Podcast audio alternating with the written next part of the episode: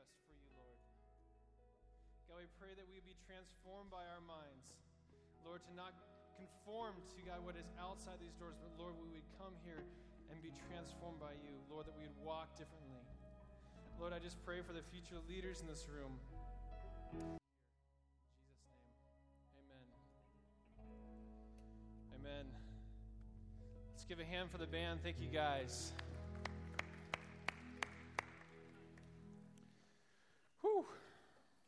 Welcome, welcome. As you guys are finding a seat, let me jump in here. Uh, tonight we're going to continue a look in Acts chapter 2 and 4. So if you want, you can go ahead and start turning there.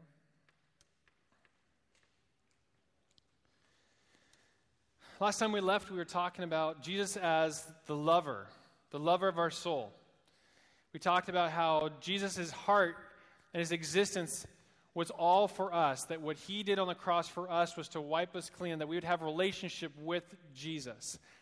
Now, the issue, though, is that you have a guy who died 2,000 some odd years ago. How do you have a relationship? How do you even experience love with a, someone who lived centuries and centuries ago? And so we looked at before we can even understand God's love through Jesus, Jesus loving us, we need to understand the Holy Spirit and the Holy Spirit, how it is dependent on us to interact in communication back and forth. That God experiences love just like we do. That He experiences the way in which we would communicate back and forth with Him. And the only way that that can happen is with the Holy Spirit to be that intermediary for us. We kind of joked about how if I wanted to love my wife, if I wanted to develop that relationship with her, I wouldn't buy an encyclopedia about her and like research different facts about her. You know, page 48, she likes chocolate. No, I would, I would try and develop a relationship with her. And I would communicate with her. I'd spend time with her. And so there's no difference between that and our relationship with, with God. And it all comes down to that. And we challenge you guys, we're like, how does God know that you love him? I mean, we, we, we hide behind this, like, oh, God's love for me. It's so vague and so general. It really becomes meaningless unless we begin to break out. How does God know that we love Him? And how do we know that He loves us? What does that even look like? And maybe you had raised a hand somewhere in, in some church service that God would come into your life and you don't even know what that means or is. But we have this vague idea of what God's love is. And so that's where we kind of left off last week. And this is all about the Holy Spirit because the Holy Spirit is the essence is required if we're going to demonstrate, if we're going to experience, if we're going to communicate and experience God's love for us. It's all about the Holy Spirit. And we talk about how there's three different purposes of the Holy Spirit. The first one is the Holy Spirit is inside of us. When you confess with your mouth that Christ is Lord and you ask for forgiveness of sins, the Holy Spirit comes and dwells within your body. The second one, which we talked about last time, is that the partnering of the Holy Spirit in our lives to transform us, to live differently. It's a coming alongside us, a guidance. And we talked about how sometimes we don't even tap into that. We don't even know what that is or what that looks like. And so, about how to have a step by step, a walking side by side with us life with the Holy Spirit. And now, the last one, which I'm the most excited about tonight, is the Holy Spirit falling upon us, which gets a little more vague, a little more different. And this is the, the, the path less traveled. If you want, you can take notes. We have little cards on our our tables here that you can jot down some references we're going to go through tonight, but we're going to talk about that. So tonight is all about the Holy Spirit coming upon us. And the reason the Holy Spirit comes upon us is because God destines us for greatness. God destines each one of us for greatness beyond our abilities, beyond our own personal potential. So, with that said, let's quickly review where we left off in Acts 2, verse 17.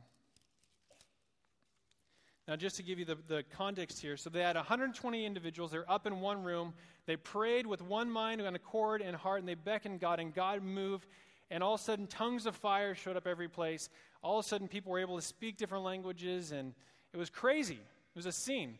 And people were looking like, are these people drunk?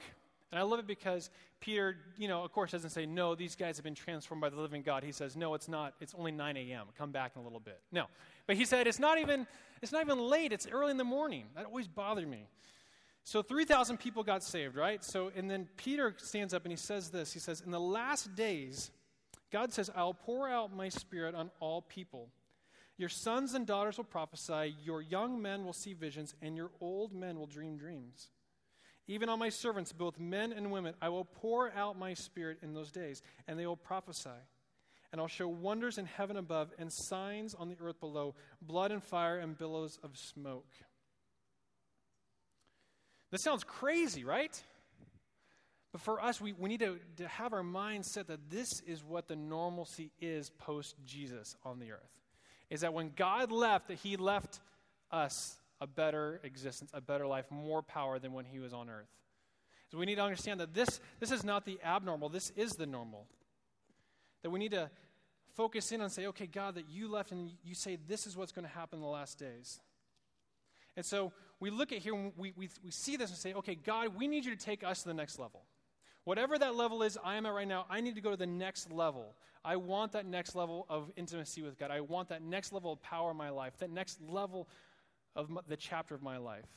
We don't sit here and just exist. Is that we're supposed to be moving forward and boldly encountering God. And so this is the blueprint for which God says, I'm going to send my spirit to come upon you. See how many times he said, I'll pour out my spirit. I'll pour out my spirit.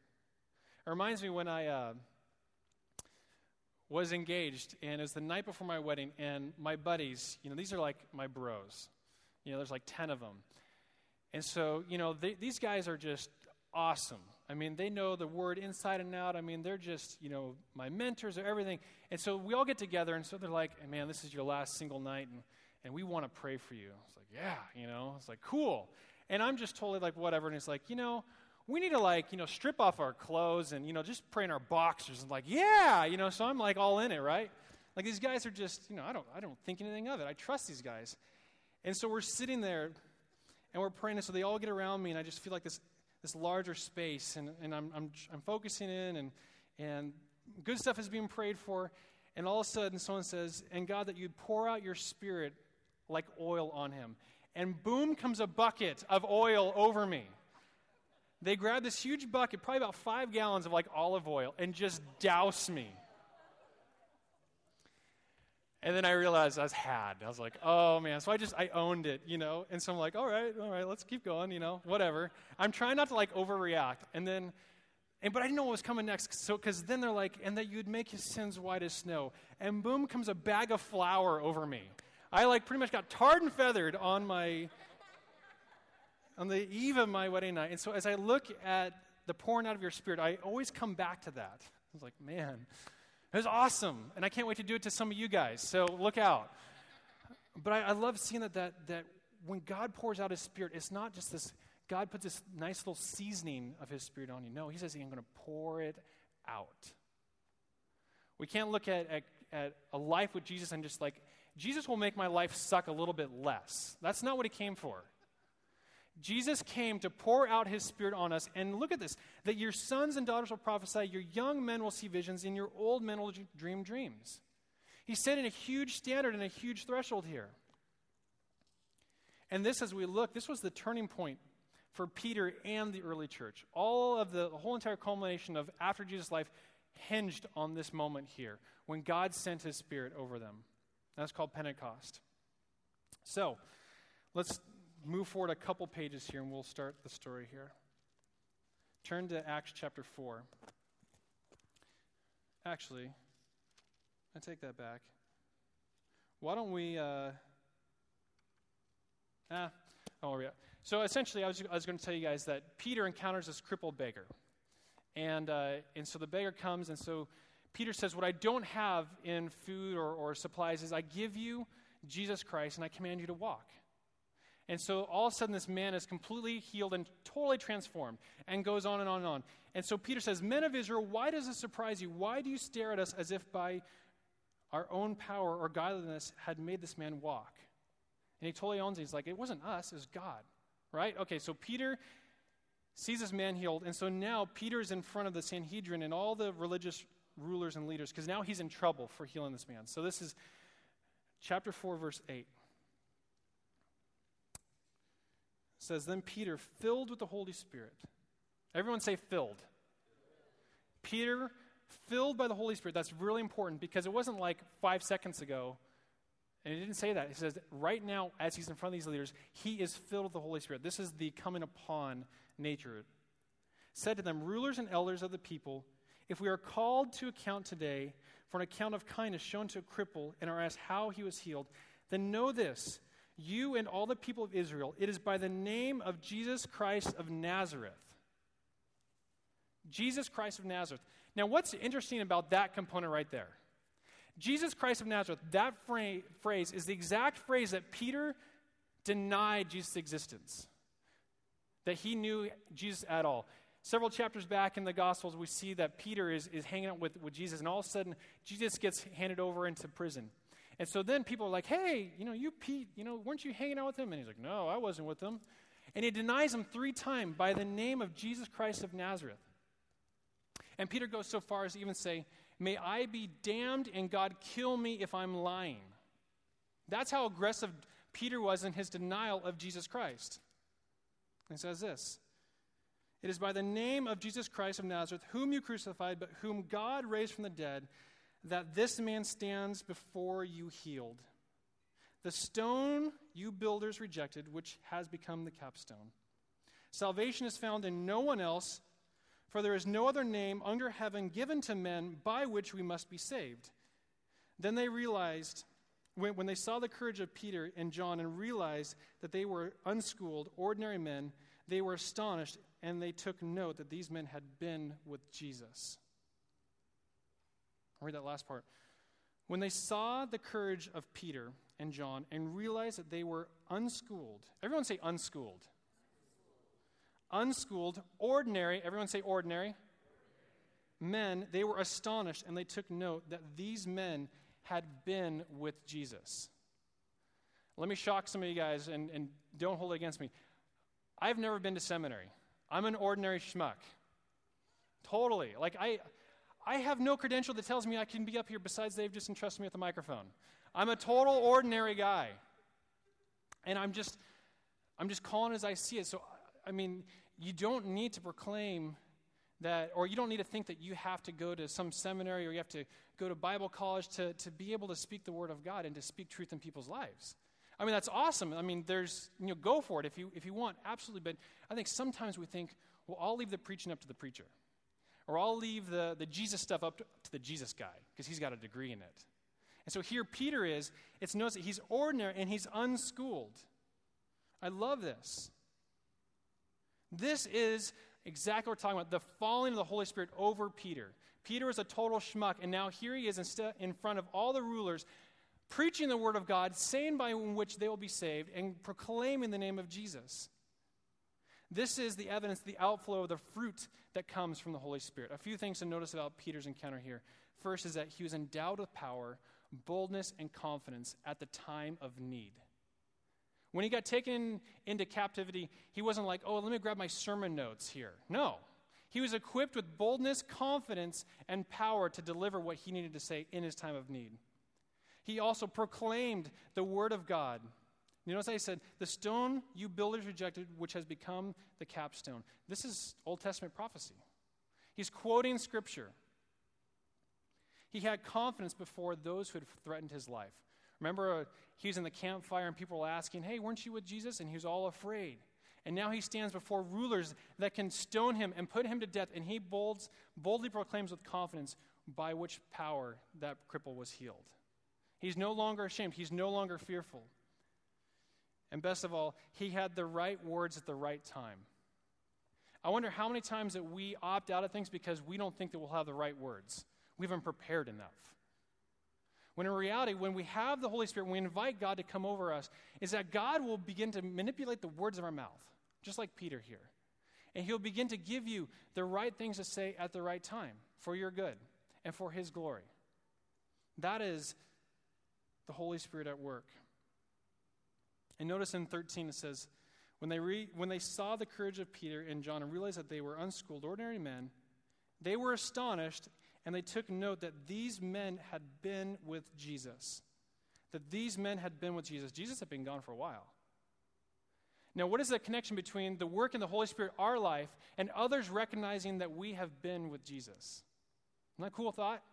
That we would spend time in the Word, in prayer, in communion with the Holy Spirit, and people would recognize that we had been with Jesus. That is what we need to take from here. That we can come so close that God would enter into this place and into our homes and into our lives, that our lives would proclaim the existence of God just by our presence, just by our words. That people say, He's unschooled, He's uneducated, but He knows Jesus. How cool is that? I think that's a call of, of action for all of us, no matter where we're at, is that we can have the ability to have the aroma of God wherever we go. It's not like that we have to go somewhere else and be equipped. We need to come before God. We need to study His Word, be in prayer, and, and encounter the Holy Spirit. And God's presence will be with us, and they'll be evident to all. I love that. Move over to verse 29.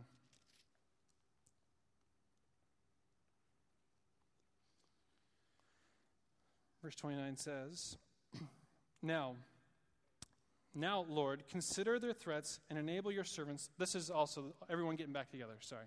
Now, Lord, consider their threats and enable your servants to speak your word with great boldness. Stretch out your hand to heal and perform miraculous signs and wonders through the name of your holy servant Jesus. That is their prayer. Now, Lord, consider their threats and enable your servants to speak your word with great boldness. This is the request they are asking. Give us the words to speak and give us boldness.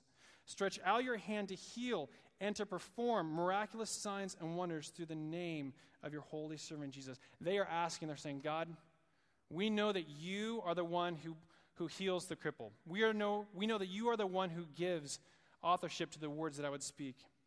And look what happened after this says, and they prayed, and the place they were meeting was shaken, and they were all filled with the Holy Spirit and spoke the word of God boldly. After they prayed, the place they were meeting was shaken, and they were all filled with the Holy Spirit. Again, this is that descending. This is that the Holy Spirit that comes upon you and equips you for special assignments, for greatness.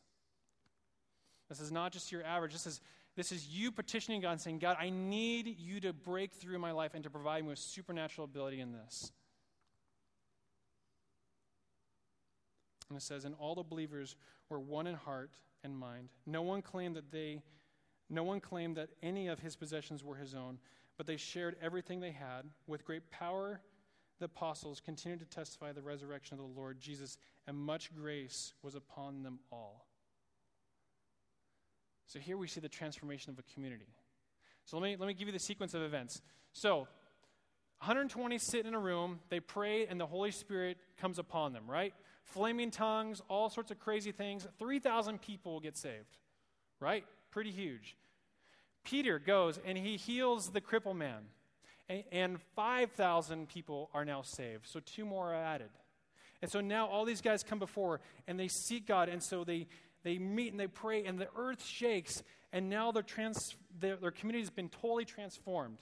That now their possessions are not their own, they share. No one has a need or a want, they all come together. What a selfish society that we live in, and the power of God to be able to transform people like that. That's the outflow of the Holy Spirit. When we come before Him and that transformation flows through us, crazy things happen. This is also spiritual momentum. That it started out small and became bigger and bigger and bigger as you went. So I started my business out of a dorm room. And I had my buddy playing video games about five feet from me. And every time I got a sales call, I had to tell him to mute his video game.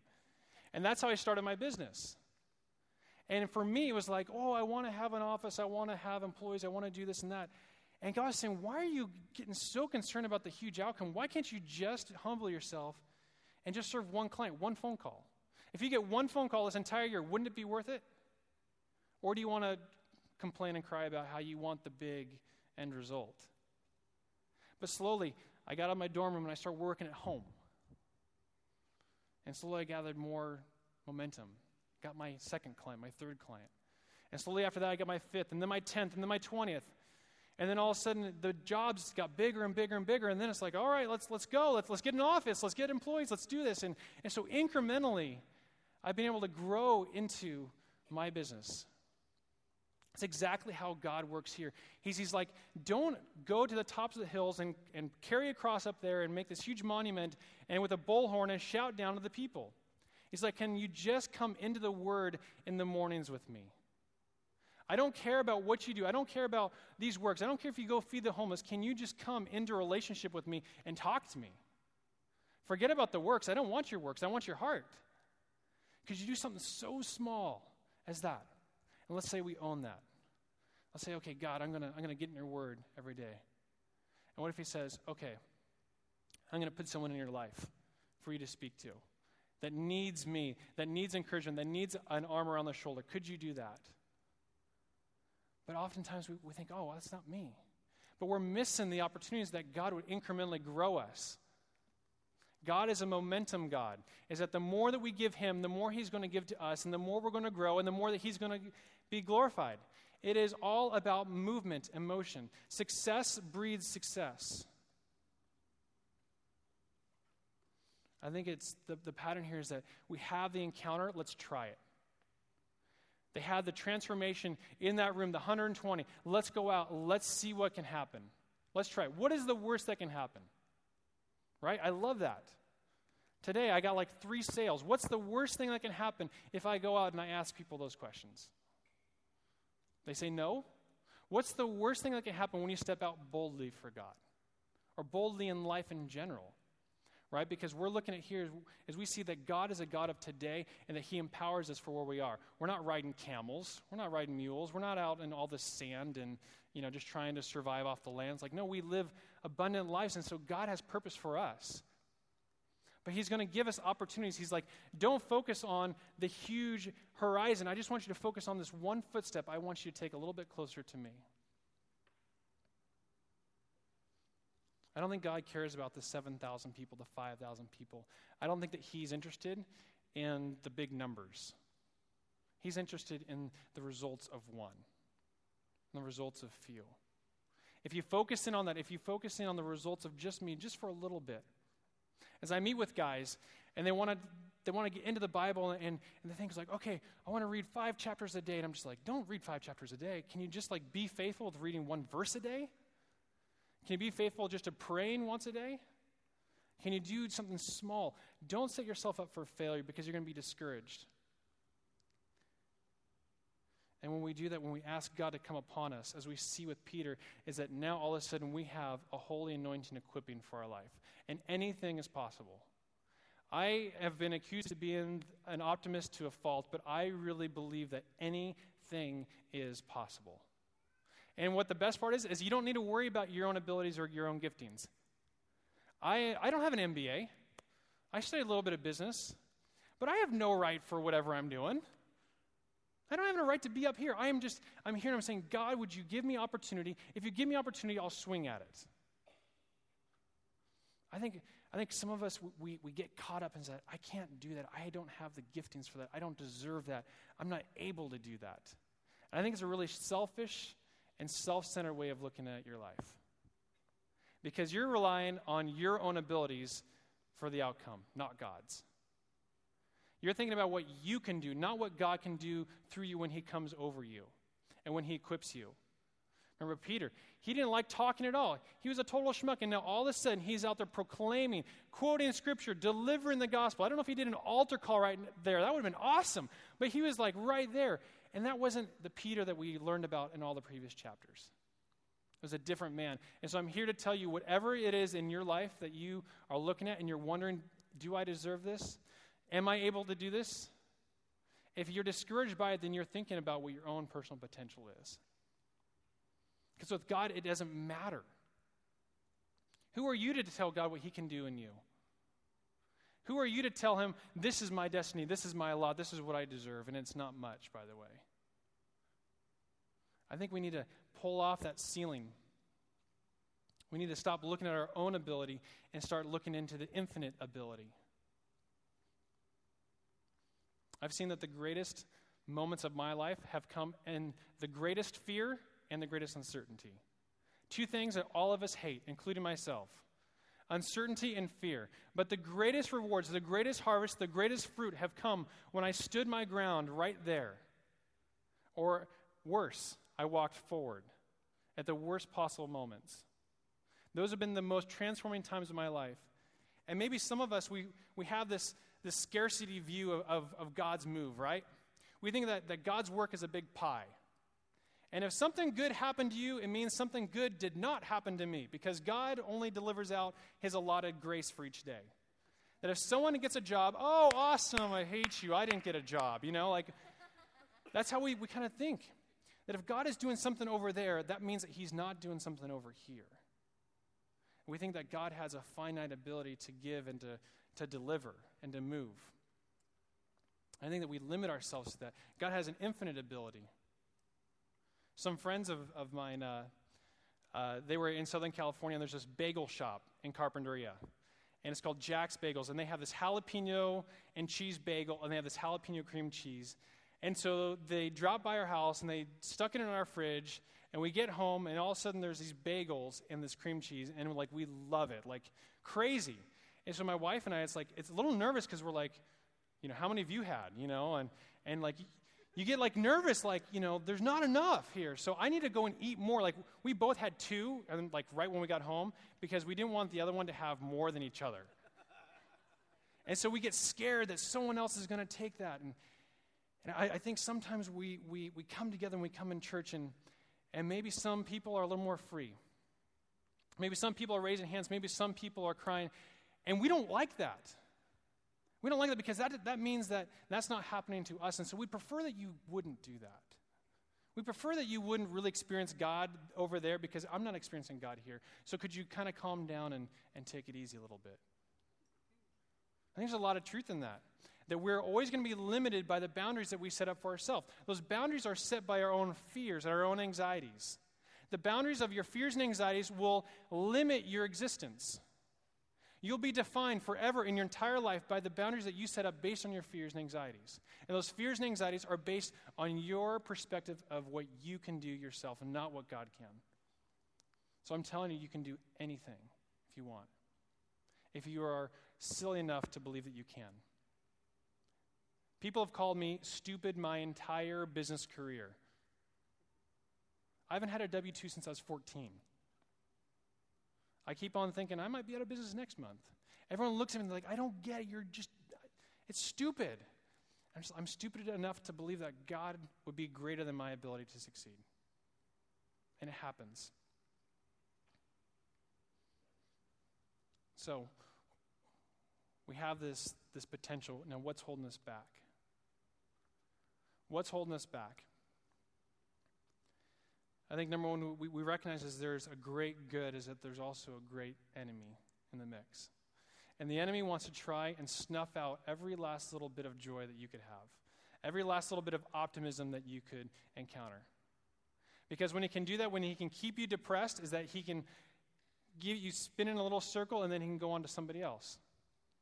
So the enemy does his entire job about shooting all your dreams and hopes out of the sky. Because when you're demoralized, when you're discouraged, he knows that there's no advancing forward for you anytime soon. You're not going to move forward in discouragement. When you are oppressed, you become an ally for darkness. When you are depressed and discouraged, you automatically become a partner in your own personal destruction. That you partner, you begin to see through these things to perfection of the demise and you'll orchestrate it. If you say, I hate where I live, I hate this, then you're going to hate it. If you say, I'm not good enough for this, I can't get that, you're never going to get it. You begin to speak things to the mouth, and you are going to begin to personally see to it that you fulfill that prophecy. I love it because also in that moment, I think the, the great thing is that the enemy has so good tricks, so many good tricks about holding us down is that sometimes he's completely oblivious to when we fight back. And it doesn't take much to fight back. If you're discouraged, if you are depressed, if you think there's no potential, if you don't think that you deserve that career or that job, if you begin to think that way, then the enemy has totally got you, you wired and is speaking little stuff in your ear. I love playing basketball with some buddies because we trash talk all the time. And it's just like that. You know, all the way down the court, I'm telling you about that shot you missed. But that's what the enemy does to us is that he's got this voice and he begins to just tell you, like, you're not going to do it, you're not going to do it. But you know what? If you fight back just a little bit, you have amazing victory. We have a video clip here I want to illustrate for this. And this completely illustrates the power in which our fear limits our existence. And until we stand up to it, until we push against it and fight against it, we'll never receive the reward. We'll never experience the destiny that we're supposed to have. So if we have that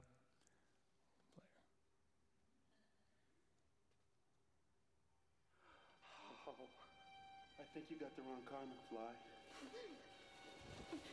George, help me, please. Just turn around, McFly, and walk away.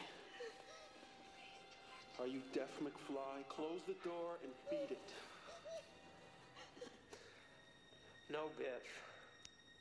You leave her alone. All right, McFly. You're asking for it. And now you're gonna get it.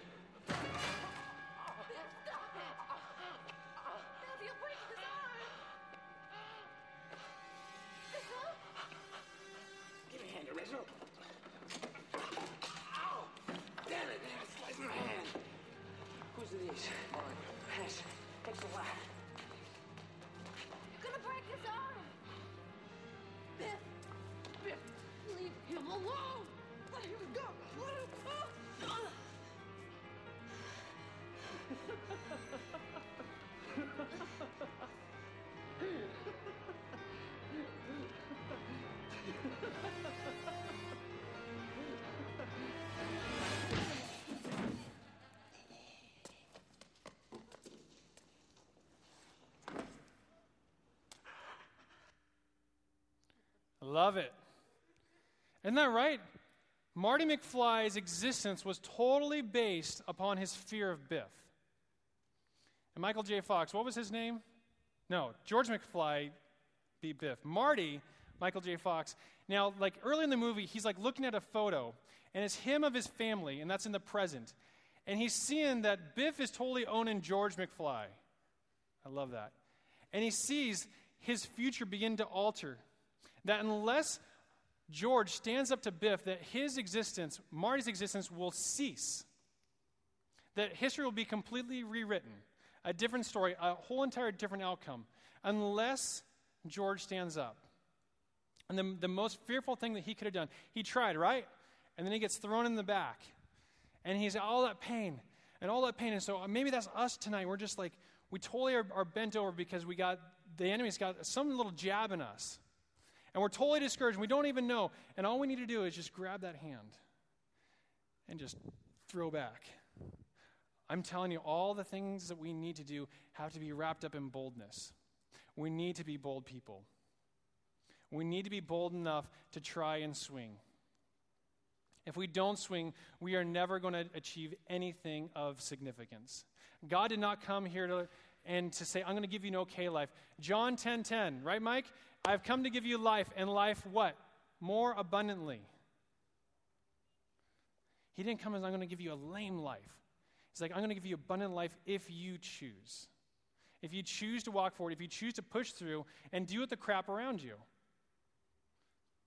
And when the, the, the congregation came together in, in Acts 4 and that they're, they're praying and they come with one mind and they say, God, would you do that? Would you defeat our enemies? Would you go forward? Would you heal and show yourself?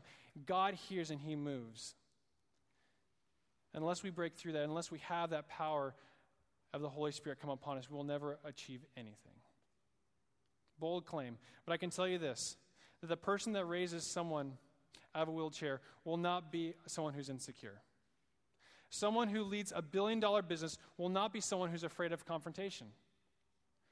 Someone who cures cancer is not going to be afraid of failure. Someone who revives our state and our country will not be afraid of offending people. The greatness comes at boldness. Boldness comes from the Holy Spirit. The Holy Spirit comes to those who ask, freely given. I think it's also important that God recognizes our heart that we want it. As I wrap here in a, in a second here and call the band up, I want to ask this, this question. Is I want to ask, are you dangerous? Are you dangerous? Is, is the enemy out there, is he afraid of, of you? Does he know that you can swing back?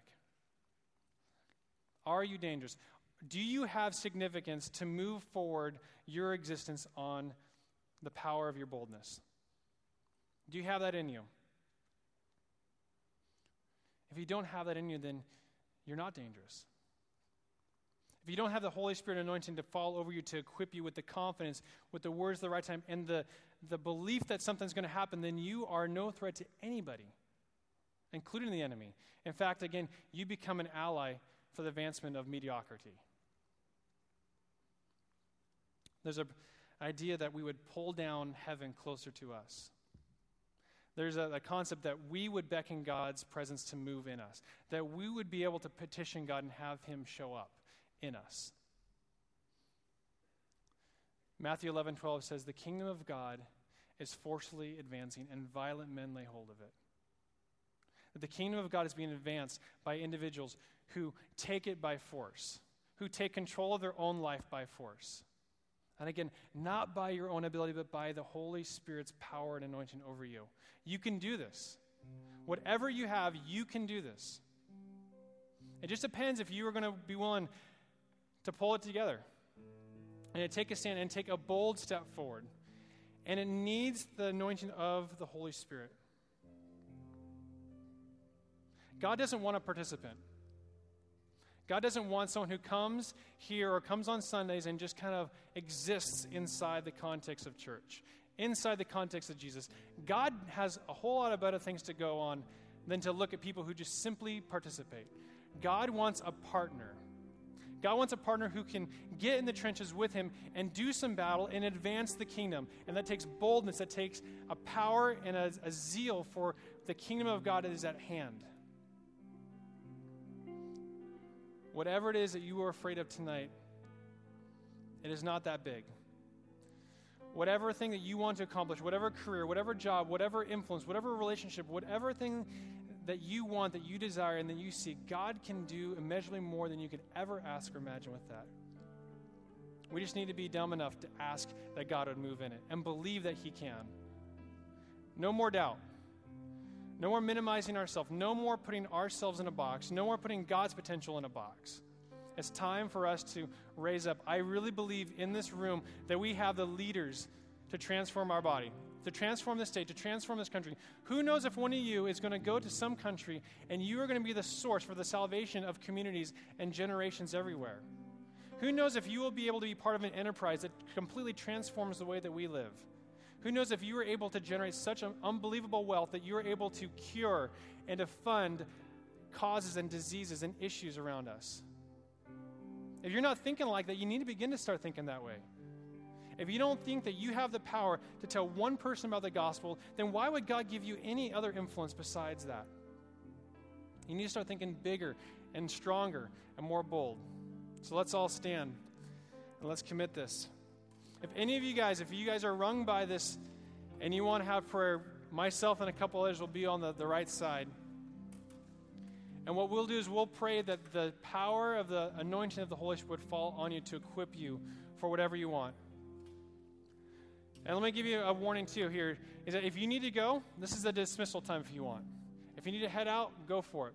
But what we're going to do now is that we're going to play music and we're going to go to however long we want. However long God tells us and moves for us. It could be a, little, a few songs or it could be a while. But this is the time in which we come before God and we say, God, I want that huge outcome. I want that next step. I want that next level. I want that vision. I want that dream. And we'll pray and we'll praise and we'll sing. And if that's you, if you want that, then that'll be freely available over there. Be encouraged that God honors a willing heart. Be encouraged that God honors a heart that desires and wants that. Let's pray. So, Father God, we just come before you, and Lord, we just ask that you would help us, Lord. Help us to move past our small mindedness, God, of ourselves. Help us to see past, Lord, what the limited potential is in front of us. And Lord, may we seek and crave and receive, God, the power of your Spirit over us to do amazing things. God, that we would aspire to greatness. Lord, that we would take the plunge, that we would go for it and not hold back. And Lord, the kingdom of God is waiting for those who would forcefully advance it. The kingdom of God is waiting for those who would boldly move forward. And so, Lord, help us and move us for that. May we take hold of what, Lord, is already yours and you're waiting to give it to us. In Jesus' name.